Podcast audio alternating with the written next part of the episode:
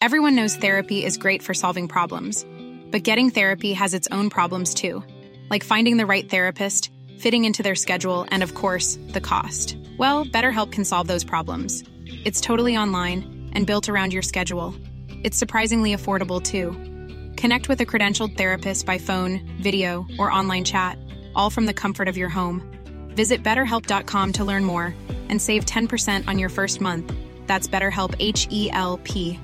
Hi, I'm Daniel, founder of Pretty Litter. Did you know cats tend to hide symptoms of sickness and pain? I learned this the hard way after losing my cat, Gingy. So I created Pretty Litter, a health monitoring litter that helps detect early signs of illness by changing colors, saving you money and potentially your cat's life. Pretty Litter is veterinarian developed, and it's the easiest way to keep tabs on your fur baby's health right at home. Go to prettylitter.com and use code ACAST for 20% off your first order and a free cat toy. Terms and conditions apply. See site for details. Burrow's furniture is built for the way you live.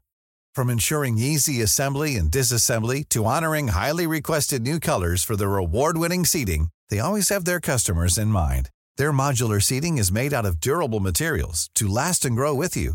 And with Burrow, you always get fast, free shipping. Get up to 60% off during Burrow's Memorial Day sale at burrow.com slash ACAST. That's burrow.com slash ACAST. burrow.com slash ACAST. Ja, då kör vi då. Yes. Kör, välkommen. Fan, nu tappar jag bort mig. Heter vi Teknikveckan eller Bubblan? Det gjorde jag förra podden också. Va? jag, skulle, jag skulle precis säga så bara, vad fan väntar nu? Ja. Ja. Hej och välkommen till Bubblan. Jävlar vad du skriker! Fy fan! Du blir ju vräkt snart. Satan! Hej och välkommen till Bubblan. Mitt namn är Mattias Severid och idag har jag med mig Dennis Klarin och eh, en jobbig jävel, Marcus Attefors, sitter här och eh, ska hålla koll på oss till den den här podden. Hur är läget då grabbar? Jo tack, det är bra. Vill du ha det svenska svaret eller vill du ha det ärliga svaret? Jag vill ha det eh, svenska svaret. Ja, då är det bra. Ja, Mm, härligt. Pigg och Ja. glad. Nej. Nej, du har ju du har ju en del motgångar att jobba med så här års. Mm, jag har ju det. Ja, det är riktigt jävligt. Allt skiter. Ja, det är ju avgiftshöjningar på 15% här som vi redan har haft på 15% som jag fick här hem ett brev här. Och så är det ju iskallt ute nu. Ehm, så det är slut på skoteråkandet. Jag har ju åkt sedan i april, ja april tror jag, och sluppit eh, SL och pendeltågsförseningar och all ångest vad den innebär. Men imorgon är första dagen. Då går bussen 06.58 på s- här utanför och så ska jag stå där. Kan sätta min högra kula på att den är försenad. 06.58. Alltså jag tog, jag tog bussen i morse 04.45. Ja men du bor ju ute där Gud glömde vad han själv Fan, Ett hette. sjukt beteende. Ja, det är det. Det där är ju självskadebeteende. Va? Du kommer bara leva tills du är 42. Fan. Så om man lever sådär. Ja, Om du, och så ligger du och jäser i soffan med två promille varje natt Ja. och sover typ tre timmar. jävla gött. Livet leker. Det är livet. Ja. Ja. Åh jäklar. ja, vad gör man inte? Nej. Ja. Men annars är det bra. Ja. Ja. En kollega sa till mig idag på jobbet, eh, för jag kom till jobbet och sa att fy satan vad jag fryser, fy fan vad kallt det är.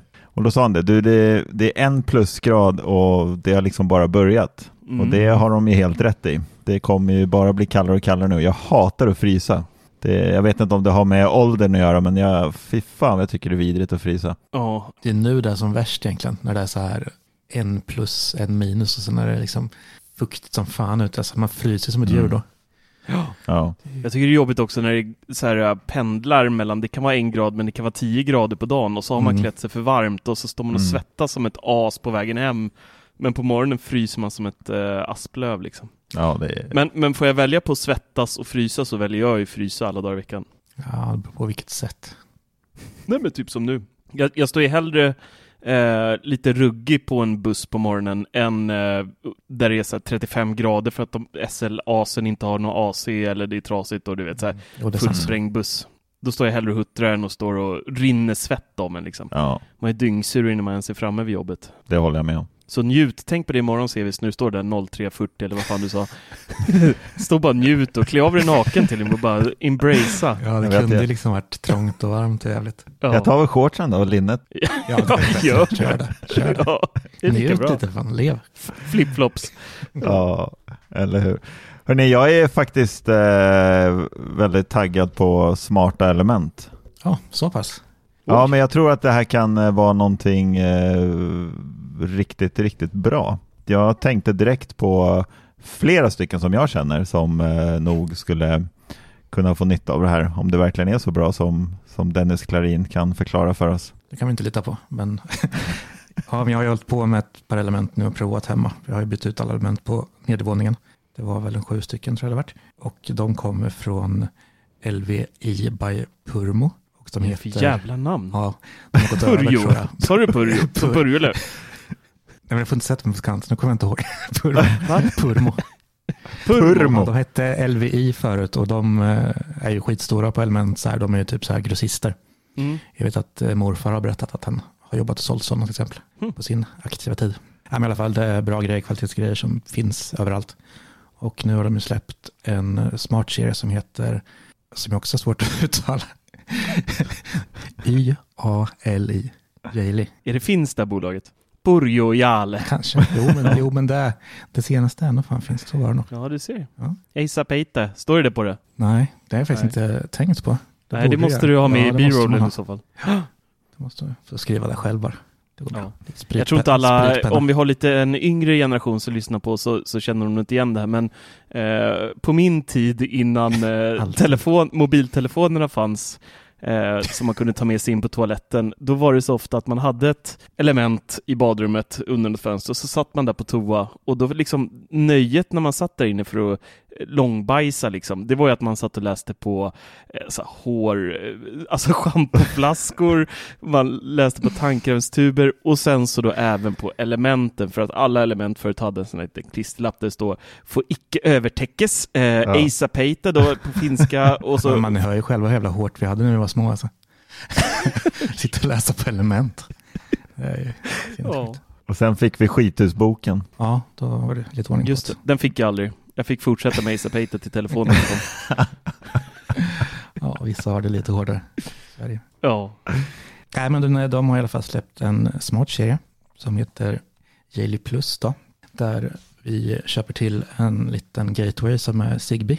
Och det är det här lite som eh, helt vanliga nätet vi använder till Hue och allting. Så att det mm. går att koppla upp och använda i andra appar som Google och eh, styra med Alexa och så vidare. Tyvärr inte HomeKit än, men det är på gång. Boo. Vågar man lita på det? Jag vet inte hur många gånger jag hört eh, just återförsäljare säga HomeKit kommer Mm. Jo, men precis. Men, och så när- dröjer det tre år och sen så... Jag pratade med dem så var det liksom klart. De sa ja men det är klart men det verkar ta lite tid typ. Men det, det kan ju säkert Mhm. backas tillbaks. Vi, får se. Jag hoppas Mm. verkligen det, det varit så nice.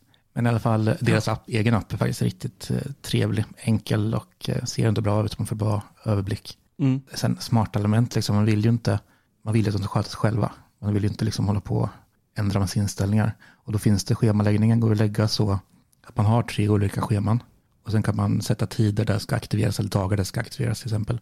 Att man har ett schema för när man är bortrest eller på jobbet till exempel. Att det gärna får gå ner till, ja, men vi säger 15 grader hemma. Så att den inte behöver gå liksom i onödan. Och då att den sätter igång värmen någon timme innan man kommer hem så att det är varmt och skönt liksom. Så det är ganska smart och smidigt. Det går inte att koppla det till aktuellt eh, pris. Nej, det gör, funkar inte med Tibber än, tyvärr.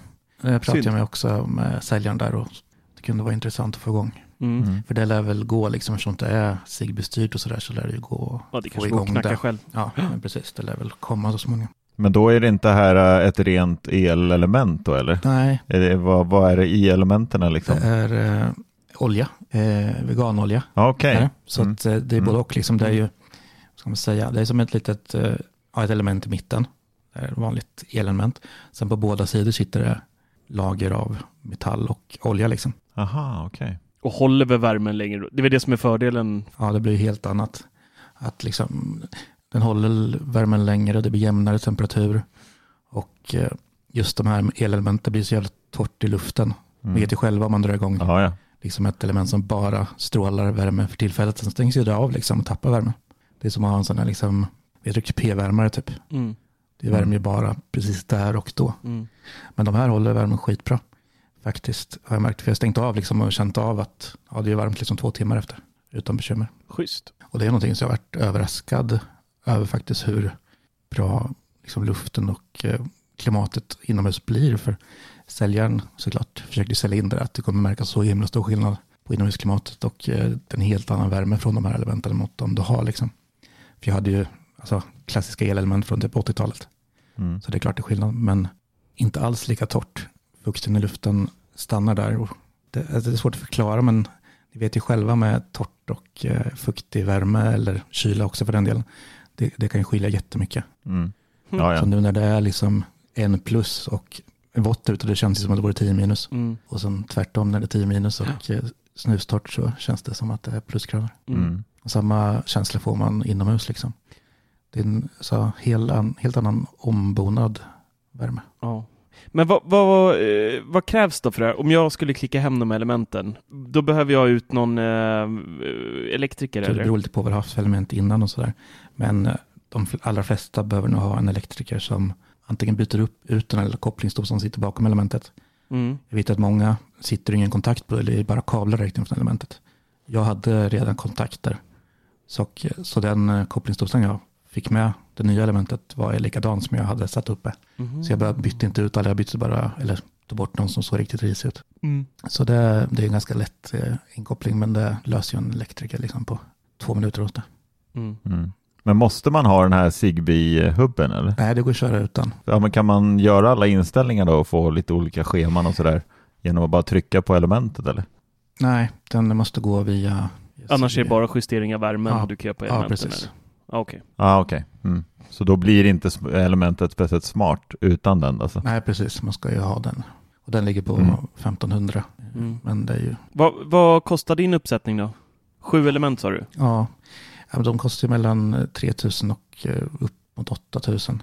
Jag har ett dubbelfönster där nere, alltså två bredvid varandra. Mm. Eh, Där satt ju två små element, där sitter det ett långt nu på två meter. Mm. Och det är ju det stora som kostar liksom ja, runt 7000. Mm. Väger satan kan jag säga. Men ja, jag har inte räknat exakt, men det blir ju säljaren sa väl att det är runt 40 000. Så det är en slant.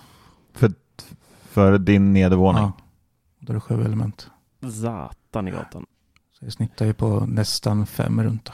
Men hur mycket i månaden har du kunnat, för du har väl haft det här någon månad eller Ja, jag sådär? har kört två, tre månader. Första var ju liksom sommarmånaden, så då vart det ingenting. Ja, just det. Men har du kunnat se någonting på elräkningen eller? Ja, men det har jag absolut kunnat gjort. Eh, för elen var jäkligt hög även i sommar, så vi brukar ligga på 400-500 kanske på sommaren. Eh, nu ligger vi på 1000 den här sommaren. Och när jag har fått upp elementen, Va, De har ju- 400-500 i vanliga fall och 1000 nu. ja. Alltså, Med nej, inte, nya inte elementen? nu, inte nu. Jag menar eh, i de här nya tiderna vi lever i. Jaha, okej. dyr. Ja, ja, ja, okej. Eh, okej. För, för, för tre år sedan kostade det 500. Nu den här sommaren kostade det 1000. Och när jag fick upp de här elementen så kostade det 700. Mm. Så lite gick det ner redan då, även fast vi inte använde det mycket liksom, Så 300 i månaden ungefär. mm, på den. Och sen, eh, nu var det ju svinkallt i september, Mm. var ju lite kallare, men då gick jag tillbaka och kollade, då hade vi nästan 2000 förra året Mm. och 1500 den här året. Mm. Så det är också en sänkning på 500. Jaha. Mm. Och eh, oktober, september, fan vilken månad är vi? Den var ju på 3 och 5 och då var jag så här, fan. Men sen eh, då tänkte jag så här, ah, nu har det blivit något galet liksom. Mm. Men sen gick jag tillbaka och kollade vad det kostade förra året, då var det en tusen till liksom. Mm. Så, Mm. så de här tre fakturorna jag fått så har ju elen krympt 25 procent ungefär i snitt. Ja, det är ganska bra. Och det är rätt bra. Hämtar du hem det på några år då? Ja, det tar, det tar ett par år, men det finns ju lite att spara i alla fall. Det är ju Mm. riktigt nice. Ja, schysst. Mm. Något negativt då? Nej, det vore väl priset att eh, HomeKit saknas fortfarande. Mm. För jag tycker allt har gått Mm. väldigt smidigt. Alltså har varit så- så speciellt svår. De är tunga att hänga upp sådär, men, Ja, men det får man ju. ja, men det får man räkna, Räkna med. med. Och det gick ändå smidigt. Jag har liksom inte sprungit på någonting som har känts knasigt eller dåligt. Nej. Och sen har man ju liksom, vad ska man jämföra med? Eh, Ja. alltså, det här är de första smarta elementen. Jag har ju gått och velat ha det jättelänge. Liksom. Mm. Fast eftersom jag inte haft olje eller vattenelement hemma så har det varit omöjligt att skaffa något smart. Mm. Eh, Så det här var ju verkligen en nice räddning att bara kunna koppla in delelement och ändå få de här funktionerna som man saknat. Och sen har det funkat bra. Är de snygga då? Ja, riktigt snygga tycker jag. Jag har ett par som är helt släta liksom och vita. Så de är typ en ja, men decimeter tjocka kan man säga. Så de är liksom mer lite klumpiga så här och sen släta fram till i Mm. vitt. Men det kan man också få andra. Det finns någon serie som är ja, men lite randig på så här, horisont, tält. Mm. och eh, andra som, är, som ser mer ut som vanliga eh, oljeelement. Du vet de här Ja, som du har, Ja. ser där bredvid dig. Mm. Randiga. Ja. Ja, räfflade nästan liksom. Mm. Ja. Så det är mest estetiskt. Men sen har de en eh, designserie där man kan eh, byta färg och eh, sådär också. Om man skulle vilja det. Nice. Så det går att få det riktigt fint. Mm. Får hoppas på HomeKit-stöd och att man kan köra med Tibber eller liknande sen då, Mm, så att man verkligen. kan, eh, det kan ju bli anpassa efter vad det, vad det kostar. Mm. Är det värt eller inte liksom? Och frysa lite där i natt. Ja, för det är ju liksom, det är ingen investering jag skulle ha gjort. Alltså pröjsa 40 000 för att byta element, speciellt i ett hyreshus som jag har nu.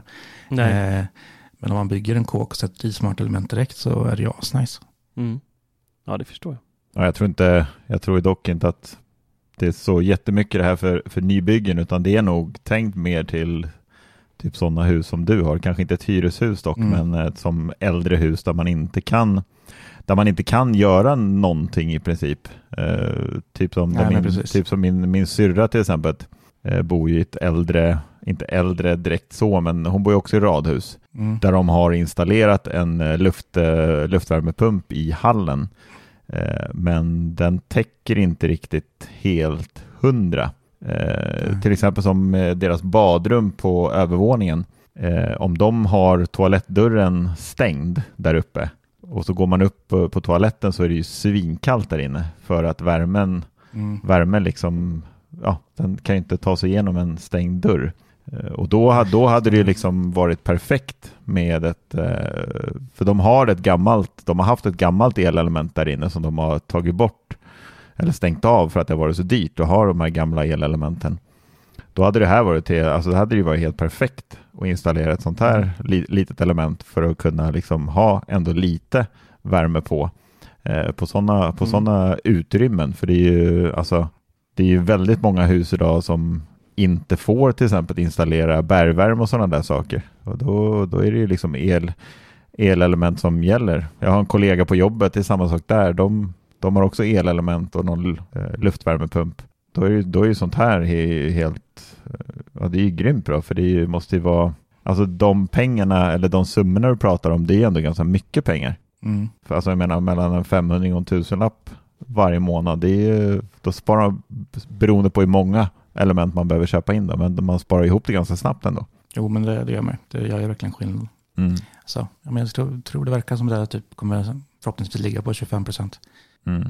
Sen hade det ju varit helt fantastiskt om det då kom till HomeKit så att man kunde få lite nytta utav, för jag kan tänka mig att de inte har så mycket smarta funktioner i den här appen. Till exempel att du, som i HomeKit, där kommer du ju då kunna kanske ställa in att när hela familjen har lämnat hemmet så kan värmen eh, sänkas automatiskt och när du är på väg hem och så kan du liksom få värmen att öka och sådana där saker. Så det, det hade ju varit helt underbart om det kom till, eh, Mm. Om det kom till eh, HomeKit också. Jo, men, ja, men precis. De, lite av de där funktionerna finns ju, men det är mest schema och liksom styra manuellt som gäller. Mm. Så det blir helt annat än kommer in i HomeKit. Eh, Mycket kan man ju göra i Google såklart, där man kan para ihop och eh, styra hela rum och sådär. Jag är inget större fan av Google Home, så jag har inte satt mig in i det så mycket. Vilket jag kanske borde ha gjort, för då går det faktiskt att göra lite mer. Ja just det, Google de har ju sina rutiner och sånt där nu ja. Mm, precis, så det går ju att göra lite med det. Ja, Vi får hoppas på HomeKit. Ja det får vi verkligen hoppas på. Eh, jag tänkte vi skulle byta ämne här och eh, prata om någonting som jag känner mig lite, inte orolig, jo det skulle jag nog kunna säga att jag känner mig lite orolig. Eh, och jag tror faktiskt att Attefors är mest insatt i det här. Jag har ju kört Mhm. Android här nu ett tag och märkt att då förstår jag att du är orolig. Ja, det förstår jag också. I- Det är därför jag är orolig. I deras eh, Google Play, eller Play-butiken där man laddar ner alla appar och allt sånt där. Eh, där har vi ju en, ja, jag vet inte hur många appar det finns att välja på där. Men någonting som jag har märkt och sett eh, det är ju att det finns en drös med skitappar och så mycket trams och blaj och man kan installera vad fan som helst. Och det här verkar som att det här är på väg till eh, Apple också, om jag har förstått det rätt, eh, Marcus.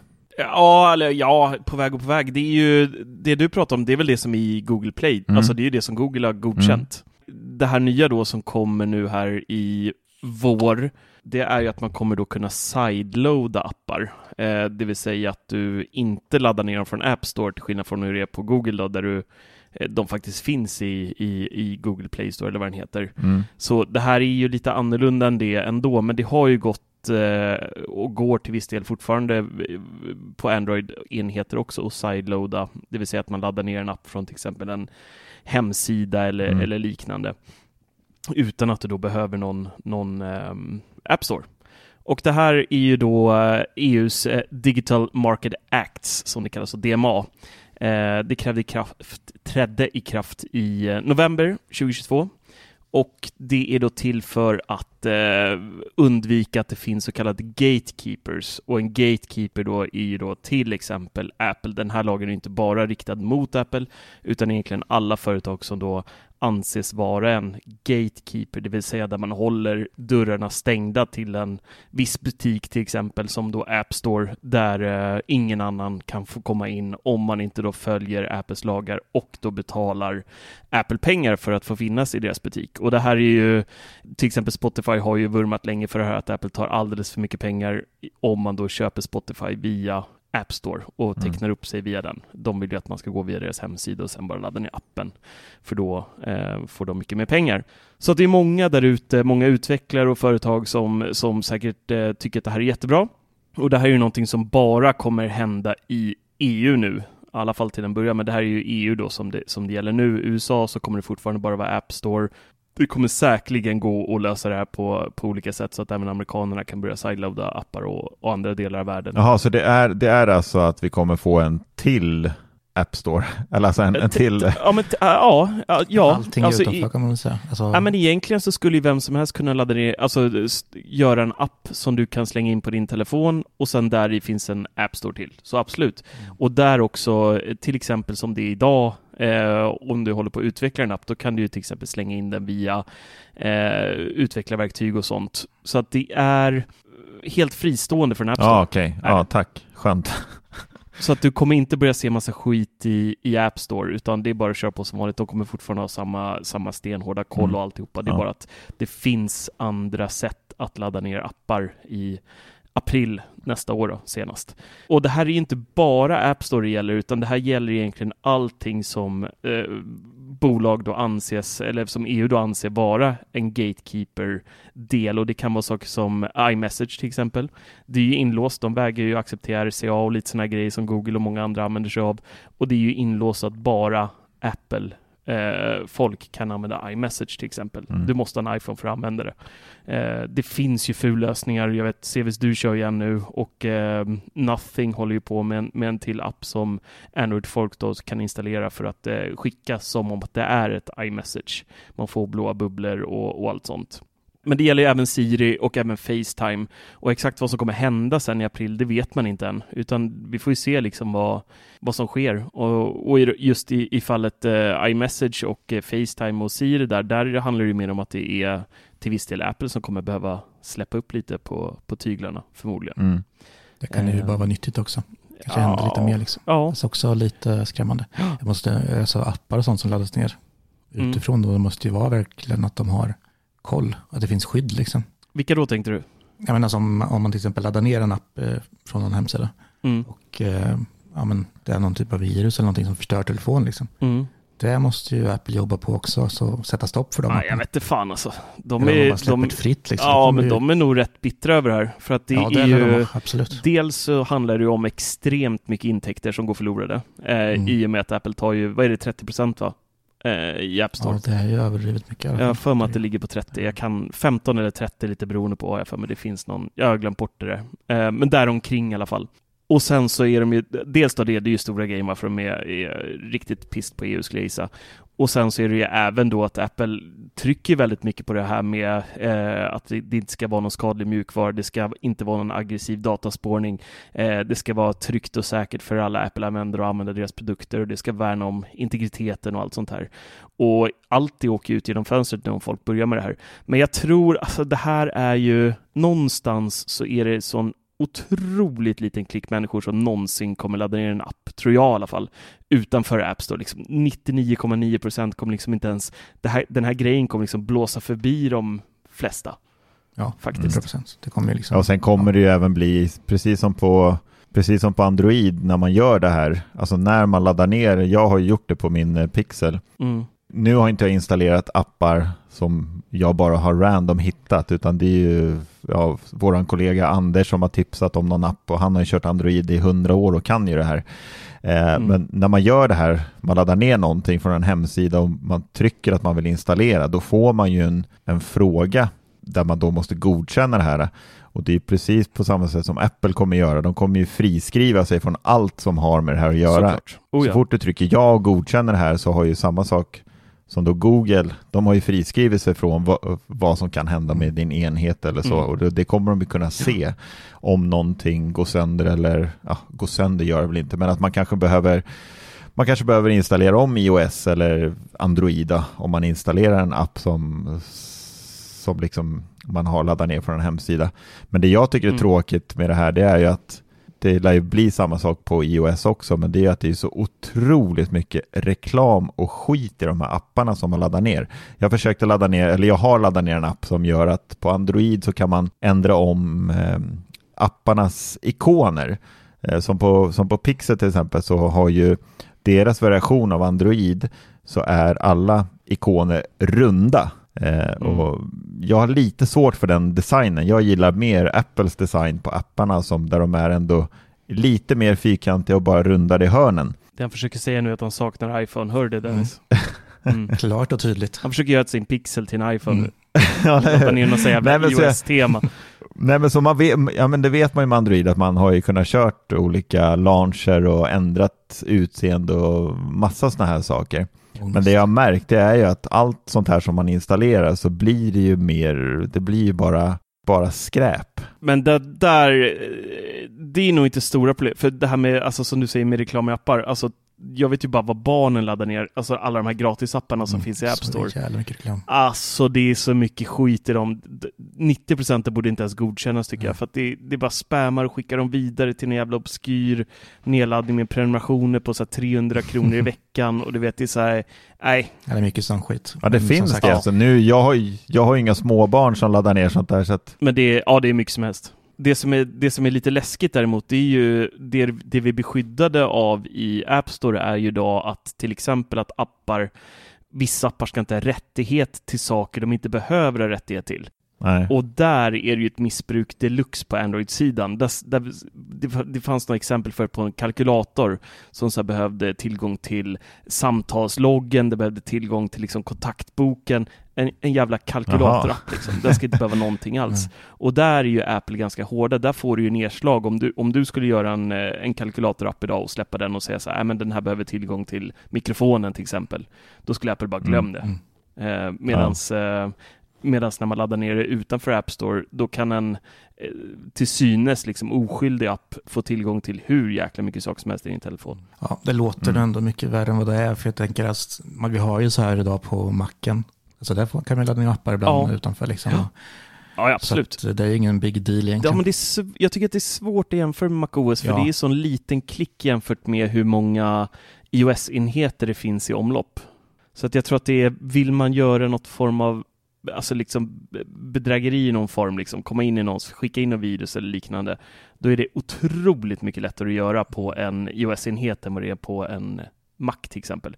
För på mobil kan du enkelt bara skickas vidare till någon fusksida. Det är inte lika lätt på en, på en, eh, en dator känner jag någonstans. Plus att det är extremt många mer miljoner eh, iPhones ute i etern än vad det är Macar.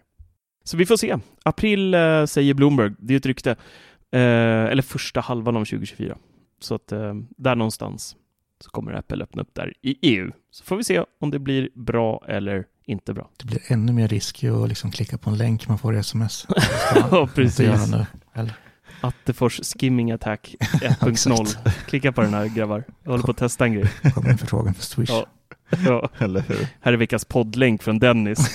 ja, precis. en automatisk Swish på 1500. Ja. Perfekt. Ja, jäklar. Hi, I'm Daniel, founder of Pretty Litter. Did you know cats tend to hide symptoms of sickness and pain? I learned this the hard way after losing my cat, Gingy. So I created Pretty Litter, a health monitoring litter that helps detect early signs of illness by changing colors, saving you money and potentially your cat's life. Pretty Litter is veterinarian developed, and it's the easiest way to keep tabs on your fur baby's health right at home. Go to prettylitter.com and use code ACAST for 20% off your first order and a free cat toy. Terms and conditions apply. See site for details. Everyone knows therapy is great for solving problems, but getting therapy has its own problems too, like finding the right therapist, fitting into their schedule, and of course, the cost. Well, BetterHelp can solve those problems. It's totally online and built around your schedule. It's surprisingly affordable too. Connect with a credentialed therapist by phone, video, or online chat, all from the comfort of your home. Visit betterhelp.com to learn more and save 10% on your first month. That's BetterHelp H E L P. Jaha, hur, eh, hur känner ni för att börja skriva lite dagböcker då? Nej, det är bra Ja, tack. det är frågan. Gör ni inte det? Nej, det inte mycket. Jag gjorde det mina, mina yngre dagar. Men inte Skriv artiklar längre. istället. Det, det är också självupplevt ofta. Nej, det där kan, eh, kan Apple eh, nog lägga ner ganska omgående tror jag. Det kommer ju floppa. Jo, men jag tror det också lite grann. Eh, det, det jag pratar om det är att eh, eh vi har ju haft iOS 17 här nu ett, ett tag och vi har ju haft en lite större uppdatering då på iOS eh, 17.1.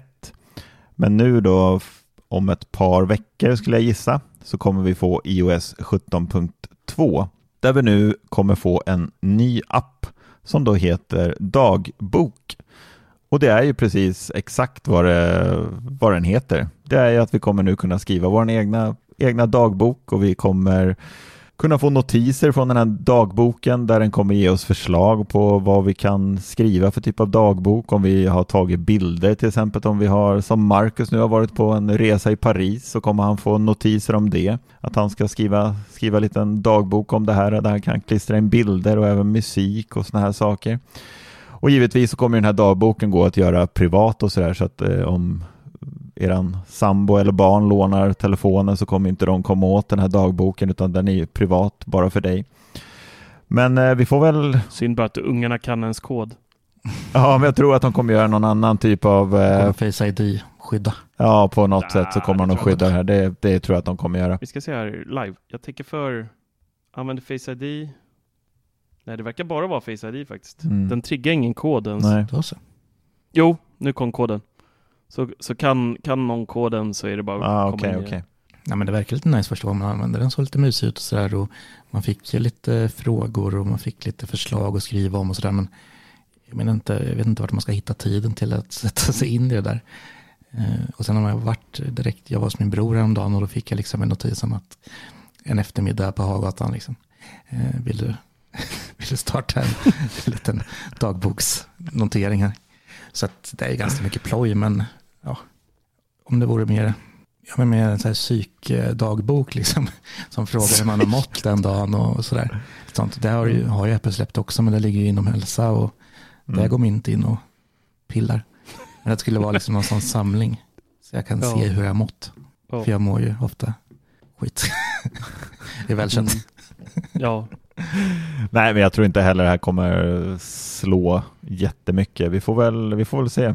kommer ju lite, lite annat nytt i och med iOS eh, 17.2. Jag släppte en video om det eh, häromdagen. Det är inga jättestora nyheter. Eh, Apple Music får sig lite nyheter där vi nu kommer kunna eh, köra sådana här gemensamma spellistor som eh, vi har kunnat i Spotify i ja, tio år kanske. mm. Eh, och vad är det mer vi får? Skit. En nyhet i iMessage, de här nya stickers som vi har kan vi nu eh, reagera med istället. För att lägga dem vart vi vill och li, lite sådana här Äntligen. små, små, små saker. Så att det är, inte, det är inte jättemycket nyheter vi får med iOS 17.2 men det är ändå Ja, det är väl det man gillar med Apple. Det är att de hela tiden pushar ut nyheter under, under hela året med en iOS-variation. Där, där kan jag faktiskt säga att eh, Android känns ganska tröttsamt faktiskt eh, om man jämför. Mm, Det händer inte alls så här jättemycket nytt från variation till variation liksom, utan när de släpper en version som nu då Android 14, då är det liksom så den kommer vara tills nästa Android. Tills du laddar ner en app på en dark web och utformar den själv. Ja, men precis, lite så. Mm. Eh, lite så. Och om vi fortsätter lite i det här spåret så, och Android-träsket så jag släppte jag även min eh, Pixel Watch 2 recension här för några, några dagar sedan. Ja, jag är både sådär eh, Attefors tycker att det ser ut som en damklocka eh, för att den är så Mm. liten, den är ju på 41 millimeter.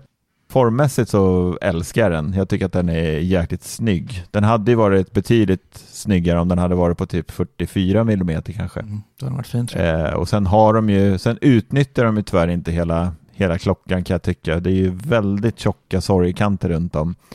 Eh, de har ju dölt, eller dolt det här på ett bra sätt i och med att de har gjort de flesta appar och sådär är ju helt svarta.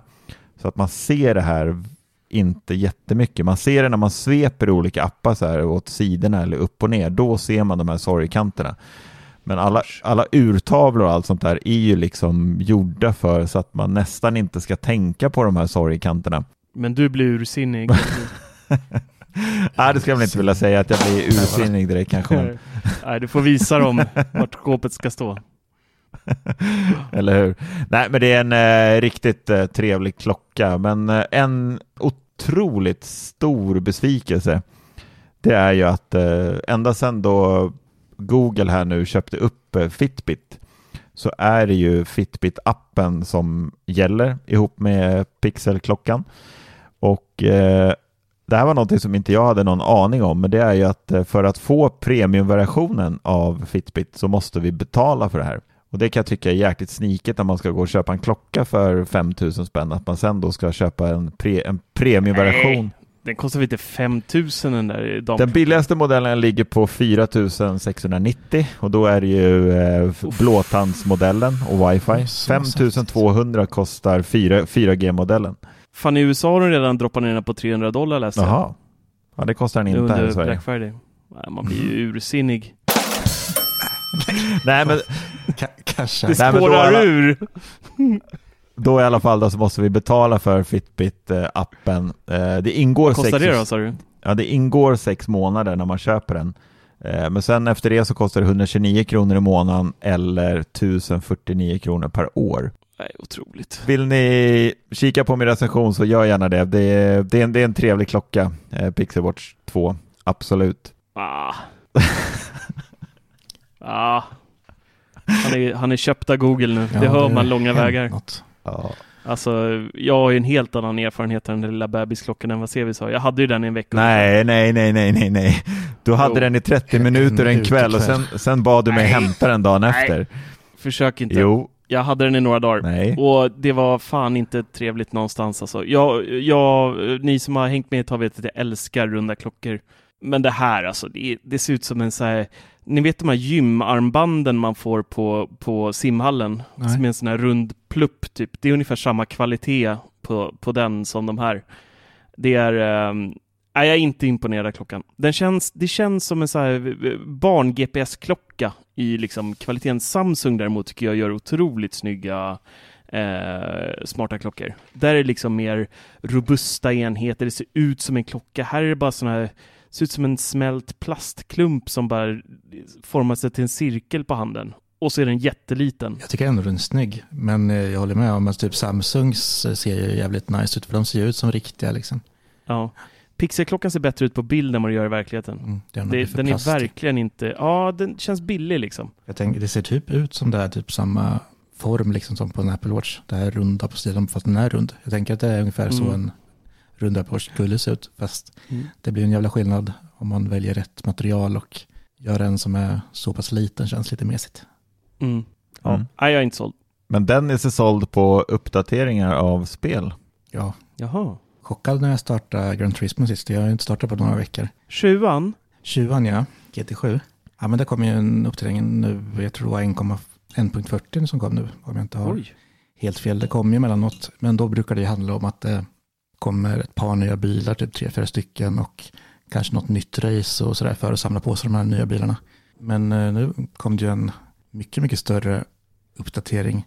Dels fick vi väl fem rätt fina bilar, men sen har de lagt till i, i kartläget när man går in och kör, liksom, där man har sina race som man ska köra för att klara spelet. Dels så har det kommit till några där, vanliga race liksom, så det blir, man får nya uppgifter att göra. Och sen har de lagt till så att det kommer veckoutmaningar direkt via den kartan som man är på. Eh, Då kommer det fem race i veckan man ska köra och klara av. Och det är ganska lite varierande svårighetsgrad men riktigt kul. För man får ju liksom köra helt nya race och man får riktigt bra betalt för att köra dem där. Hmm. Och bäst av allt är nästan att ja, den här veckogrejen ligger uppe i hörnet på kartan. Så att bara gå upp och klicka där så ser man alltid senaste. Och eh, bredvid den så har vi nu också en liten en fyrkant där det står procent. Mm. Och det är procent av hur mycket vi har klarat av spelet. Eller av Ah. spelet, men av alla race liksom. Mm. 100 procent där skulle betyda att vi har hamnat etta i alla, alla race. Mm. Mm. Du har 100 där eller? Nej, jag ligger på 53 eller någonting. Oj då. Har jag ändå klarat allting, men då har jag, eller det är några race som jag hade missat tydligen. Men eh, då har man ju kommit så här tre och två också för att komma vidare liksom. Mm. Men det blir ingen 100 procent i. Men också då, för det har jag tyckt varit lite bökigt att man liksom inte, om man missar ett race eller kommer två som sagt för att hitta tillbaka till det, så det är liksom rörigt att hitta runt på kartan där. Mm. Men då när man trycker på procentsatsen där uppe så får man ner allt på en lista. Och då ser man vilka race man inte har 100% på. Så det är bara att beta av. Så det är liksom, spelet fick ett helt nytt liv nu. Ja, kul. Det känns som det kom massor nytt. Mm. Så Nice. riktigt, riktigt roligt. Det var riktigt, riktigt lyft. Jag tänkte på, när vi ändå är inne på, på spel. Mm. Eh, nya Call of Duty Modern Warfare 3 har vi ju spelat allihopa va? Ja. Har du hunnit spela också Dennis? Ja. ja. Har, ni, har ni testat kampanjen något? Ja, gud ja. Mm. Nej. Ja, vad tycker du Sevis? Jag har kommit fram till att man, eh, man är en tjej som ska smyga. Så jag har inte, jag har inte spelat, Mm, jag, vet, jag tror att jag tycker jag kanske har spelat halva, för jag vet att kampanjen inte är jättelång. Nej. Den är väl typ, du spelar med den klart den på typ fem timmar va tror jag? Ja, fyra-ish. Ja, och jag har sett folk som har sprungit igenom den på typ tre och en halv timme om man tittar på, på Mm. YouTube, liksom på de som har släppt hela kampanjen. Så att man är ju besviken på längden på, på det här för att jag, alltså nu är jag eh, en riktig, det här är ju typ ett av de spelen som jag under alla år har följt och älskar Call of Duty ända sedan man var typ 15 år och satt framför en dator. Eh, så att jag var otroligt hypad över det här spelet eh, och få testa och jag direkt direkt så älskade jag det. Tyckte det var, det var liksom riktig action från, från, första, från första stund. Eh, när man tog sig upp i vattnet där i början och ja, fick, fick börja liksom mörsas. In i Gulag-fängelset.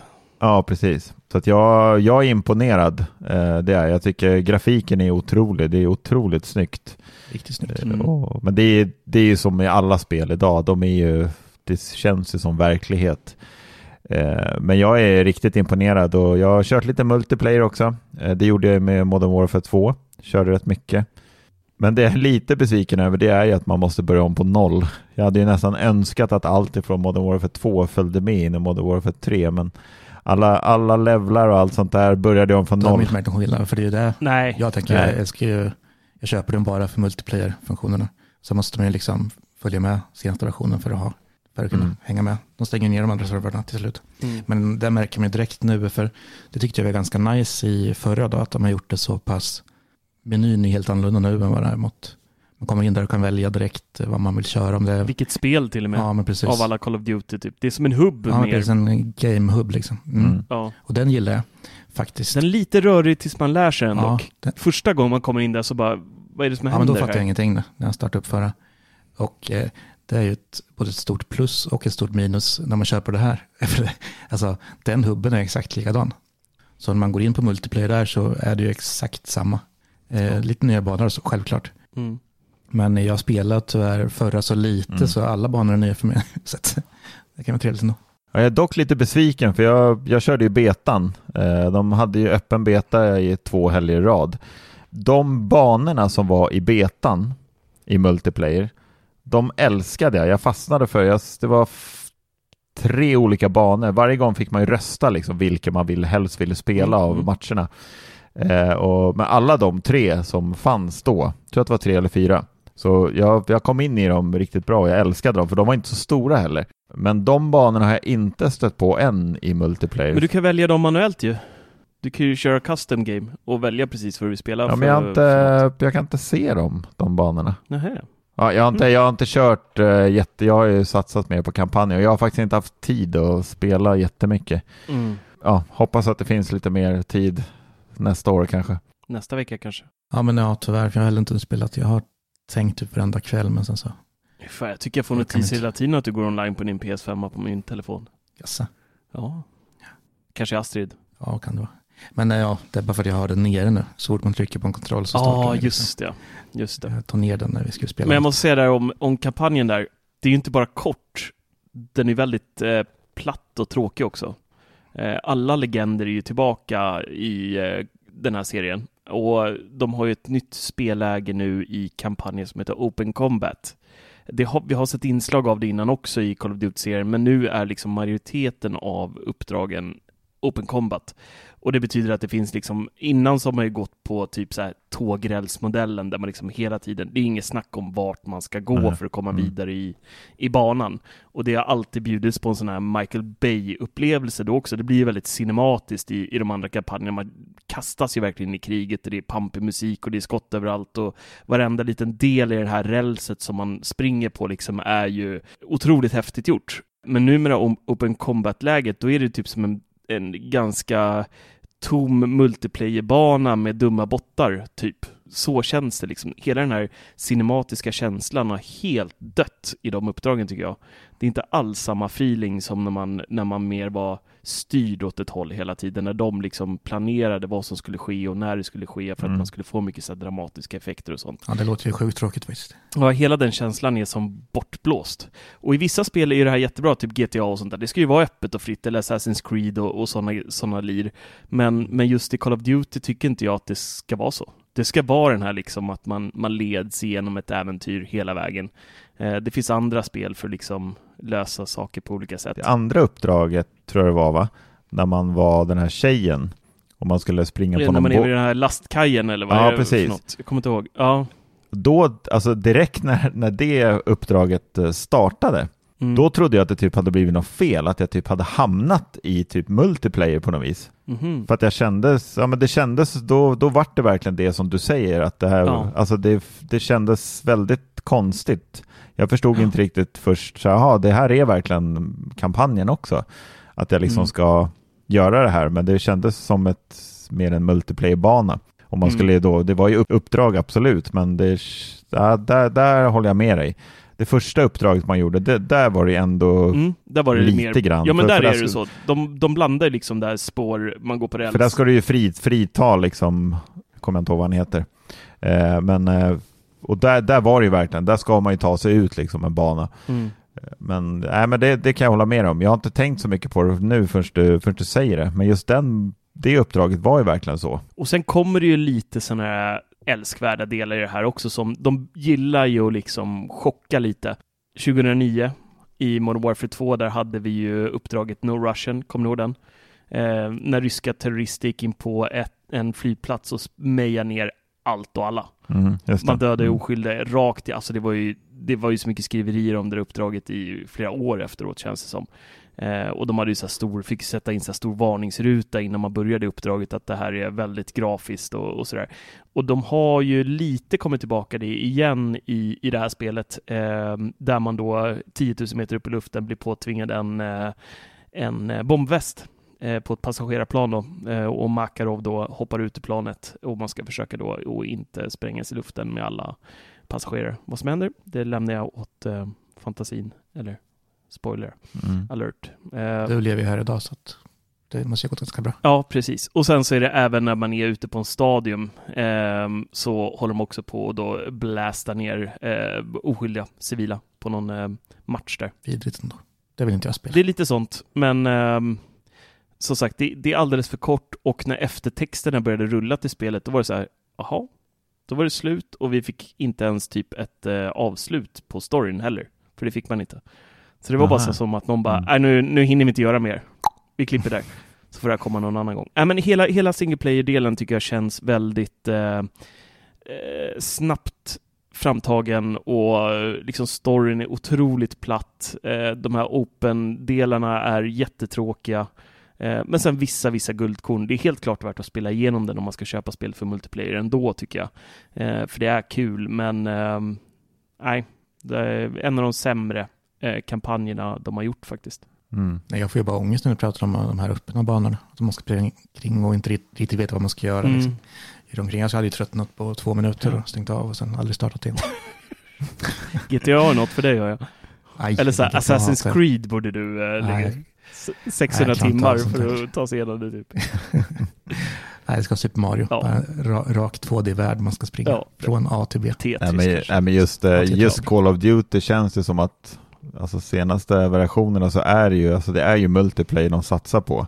Och det är ju det Mm. folk, alltså folk är ju så galna i det där. Alltså det är ju flera, flera miljoner människor tänkte jag säga som, som sitter och gamer det där spelet. Det ser man ju bara Mm. nu när man från ena dagen till den andra så tittar man liksom hur höga level alla är på redan. Eh, och då har det ju liksom Mm. knappt hunnit släpps det här spelet. Eh, Mm. Alltså folk sitter ju dygnet runt och lirar de här spelen och det är ju... Jag, jag läste faktiskt i, eh, idag att de, eh, det- går inte så bra för eh, Modern Warfare 3 När jag spelar online. går det inte så bra. Mm. Nej. nej, inte jag heller. Men eh, det, de har tappat eh, mycket spelare på kort tid sedan det släpptes. Eh, så det verkar inte vara någon eh, super, super hit än så länge i alla fall. Ja, många kanske går tillbaks liksom. Ja, alltså de läser recensioner och ser att det inte var så jävla mycket nytt och sen så går det lika bra att spela tid föregången liksom. Jaha. Några av kod har ju verkligen så här levt kvar liksom. Som Ja. Första Black Ops sådär. Det spelar ju folk fortfarande en dag ibland. Ja, Nuke-banan liksom. Ja, fy fasen, den var underbar. Oh, oh, oh. Ja, Visst. och Battlefield var ju så bra en gång i tiden också. Ja, det var bra. Battlefield. Nu är det inte bra längre. Det, det blev skit när Electronic Arts köpte upp dem, tycker jag. När DICE roddade allt själva så var det kvalitet på grejerna. Ordning Men sen har det bara gått käpprätt åt fanders tycker jag. Tyvärr. Sorgligt. Ja. Men eh, Mattias, nu Ja. behöver jag gå och lätta på gasen höll jag på att säga. Eh, Ja. Så nu får du runda av den här eh, podden. Tänkte precis säga det att eh, det har gått en timme här nu pojkar. Ja. Läggdags. Så att eh, vi, får nog, eh, vi får nog runda av här och kanske meddela att våran eh, julkalender drar väl snart igång va? Mhm. Mhm. Samma dag som alla andra adventskalendrar. Ja, precis. Första december kommer ni kunna se den första, första av våra julkalendrar på vår YouTube-kanal. Mm. Vi pratade lite om det här i förra podden, men vi eh, kommer ju då ha en julkalender, precis som vi har haft nu, om det är fjärde eller femte året, kommer jag aldrig ihåg. Men eh, där du då varje dag fram till julafton, från den första december till den 24 december, då kan vara med och tävla i egentligen alla 24 luckor om du vill. Eh, det kommer vara busenkelt att vara med och tävla. Vi kommer, ha, vi kommer släppa en video där du då i eh, kommentarerna kan klicka på en länk där du fyller i dina uppgifter och sen så är du med och tävlar. Sen några dagar efter julafton när familjeångesten har lagt sig så kommer vi då ha en liten livesändning här där vi kommer då dra 24 stycken vinnare och sen så kommer vi då skicka ut de här paketen och det är riktigt fina priser som alltid. Faktiskt. Jag är själv till och med spänd. Det kommer bli riktigt spännande att se allt. Det kommer bli eh, jättekul. Så det ni kan göra är att ni går in redan nu på Youtube och söker efter Bubblan och så trycker ni på prenumerera så kan ni trycka på den lilla klockan så får ni en notis så fort första luckan är uppe så ni inte missar detta för det är er. Får ni strumpor i jul i år så kan ni i alla fall rädda det med att vinna någonting i vår julkalender. Bra va? Underbart. Underbart. Ja. Och med det, puss och kram på er. Puss. Puss och kram. Hej. Hej! Tack så Hej.